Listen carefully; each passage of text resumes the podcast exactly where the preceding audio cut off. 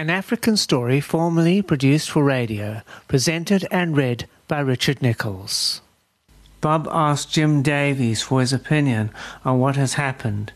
Jim replies, We need to get more information from the police. That's my strategy for the time being. It is rather lousy that they did not contact us yesterday and give us some inkling to what had gone on. I'm sure that that would have helped.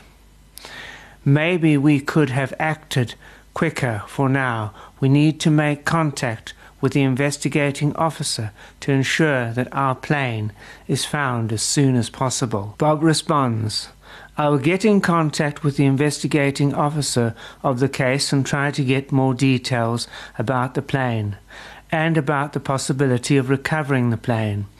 This is costing too much money. Now we need to get this sorted. This was supposed to be an advantage to the park, but now with Fred in prison and this happening, it is not good at all. Please, Jim, we need to sort this out. We will work together on this problem. Under the old oak tree is Sky and Tandy, sitting and relaxing, missing the young boys. Sky turns to Tandy. Have you heard, dear, that Mr. Plus One and Croc, together with Clip, have all disappeared and may have gone across the river? I'm not too sure for what reason they would have done so, but maybe they feel insecure. Since things may be changing amongst the lions and predators on this side of the river. Tandy turns to him, looks him in the eyes, and says, Well, dear, We'll have to see what happens, but I reckon there will be changes. I have heard via the grapevine that your brother Kiefer is in the area. Have you heard anything yourself as yet? This is news to me, dear. I was not aware that Kiefer was back in the area.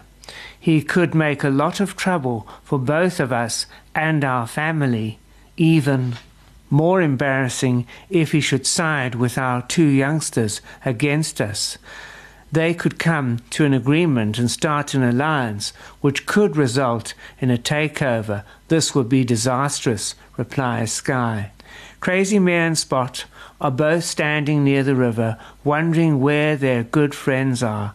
I miss the old days of going fishing and playing soccer with Croc, and of course having fun with each other, exclaimed Crazy Mare to Spot, the hyena one still has to remind oneself that at one stage these two were sworn enemies, and when the poisoning took place, which resulted in Croc getting sick, the remedy to fix the problem was to get the two of them to make up and be friends, and for Spot's mum to take Spot back, forgiving him for the killing of his own siblings.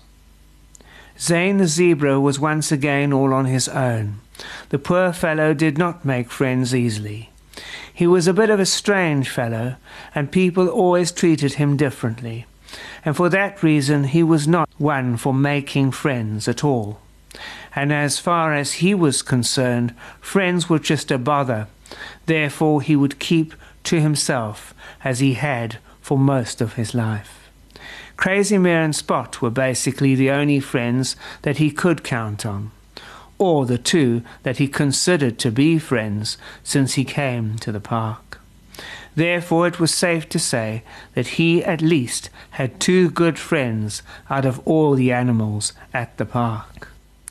On a rock outcrop, not too far away from where Zane, our dear sad and lonely zebra, was, were two young lions, also considering their future what they should do next and how they can plan to get themselves to be members of a pride once again, instead of being outcasts or nomadic lions, which they didn't really like the idea, since that meant they were just like their Uncle Kiefer. Rainmaker, in a very excited voice, What if we make an alliance with our uncle? Jadu replies, I'm not sure whether that is such a good idea. Rainmaker, well, you may be right, dear brother, as it is more than likely it will not be a fair partnership anyway. Night falls on the park.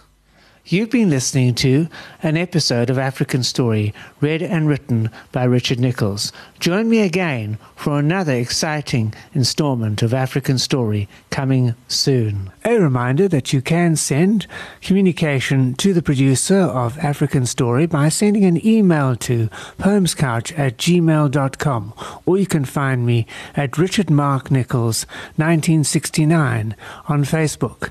You can also find the page relating to the podcasting or to my days when I was on the radio. Thank you.